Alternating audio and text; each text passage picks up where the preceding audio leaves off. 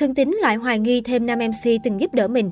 Tự nhiên dẫn vợ tôi đi mở tài khoản, thấy kỳ kỳ. Một tháng trước, câu chuyện Thương Tín kể lễ cuộc sống thiếu thốn, nghèo khổ, vợ bỏ nhà đi, mắc Covid-19 lan truyền trên mạng, thu hút sự quan tâm của dư luận. Rồi mới đây, nam diễn viên vắng bà lật ngửa bất ngờ quay xe tố nghệ sĩ ưu tú Trịnh Kim Chi mập mờ 244 triệu đồng tiền bảo hiểm cho con gái ông. Trong đợt kêu gọi chữa bệnh vào đầu năm khi ông đột quỵ, lại làm dậy sóng sau biết Việt. Sự việc này đã làm nóng showbiz vào những ngày cuối năm 2021. Trước đó, Trịnh Kim Chi đã trao 100 triệu đồng tiền mặt, tiền chi trả viện phí cho gia đình nam nghệ sĩ khi chữa đột quỵ và dự định sử dụng 244 triệu đồng đóng bảo hiểm cho con gái của Thương Tín đến năm 18 tuổi. Tuy nhiên, bà bầu sân khấu cho biết, phía bảo hiểm chỉ nhận đóng phí hàng năm nên cô không thể đóng luôn một lúc hàng trăm triệu đồng.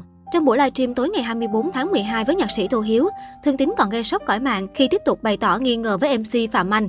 Lúc hôn mê bất tỉnh không biết gì hết, MC Phạm Anh mới dẫn vợ tôi đi ngân hàng, làm một cái tài khoản khác mà không hỏi ý tôi luôn. Tôi không biết luôn, sau này tôi mới biết. Thương Tín chia sẻ, sau đó tôi Hiếu đã nêu ra quan điểm, lúc đó anh hôn mê làm sao anh biết được, ý em là người đó cũng tốt, anh đang nằm thì kiếm tiền gấp để giúp cho anh. Tuy nhiên Thương Tín đã ngay lập tức đáp trả, Bây giờ tôi nói em nghe, những điều tốt xấu thì sau này mình mới biết. Chứ còn bây giờ mình nói như vậy không phải ai dẫn đi làm tài khoản cũng tốt sao. Mình không hồ đồ như vậy, mình phải từ từ tìm hiểu xem động cơ như thế nào. Thương tính sau đó tiếp tục bày tỏ nghi ngờ với MC Phạm Anh. Tôi không có tài khoản, tự nhiên dẫn vợ tôi đi mở cái tài khoản như thế này, tôi thấy hơi kỳ kỳ. Ngay lập tức, báo chí đã liên hệ với MC Phạm Anh để tìm hiểu thêm về sự việc này. Anh chia sẻ, tôi nghiệm thu việc giúp đỡ chú ấy tầm một tuần sau đó rồi và không liên quan gì nữa. Tháng 2 năm 2021, Thương Tín nhập viện vì đột quỵ. MC Phạm Anh cũng là một trong những người trực tiếp có mặt bên cạnh Thương Tín. Thời điểm đó, nam MC đã đăng tải bài viết nói rõ về hoàn cảnh và tình trạng sức khỏe của diễn viên biệt động Sài Gòn. Mặc dù thực hư câu chuyện này chỉ người trong cuộc mới rõ, nhưng rất nhiều người cảm thấy phát ngôn, tôi không kêu Trịnh Kim Chi kêu gọi cho tôi. Nếu cô ấy không nói ra thì ai biết tôi đang sống khổ. Cô ấy hoàn toàn không hỏi ý kiến của tôi, hay mối nghi ngờ dành cho MC Phạm Anh của Thương Tín bị đánh giá có phần bội nghĩa. Nhạc sĩ Tô Hiếu, người biết hoàn cảnh thương tín khó khăn vừa mua tặng chiếc xe máy để nam diễn viên làm kế sinh nhai, cũng cảm thấy bị hoang mang khi biết nam diễn viên có phát ngôn này. Theo nhạc sĩ Tô Hiếu, ai cũng biết Trịnh Kim Chi giúp Thương Tín và rất minh bạch về tiền bạc, nhưng giờ Thương Tín làm vậy thì không được. Cứ cho rằng Trịnh Kim Chi không hỏi Thương Tín trước mà đi kêu gọi thì cũng vì mục đích là giúp anh Tín lúc hoạn nạn khó khăn. Anh có tài mà cư xử như vậy là không được. Anh Tín nói không nhờ Trịnh Kim Chi kêu gọi, tự ý làm là Thương Tín quá sai.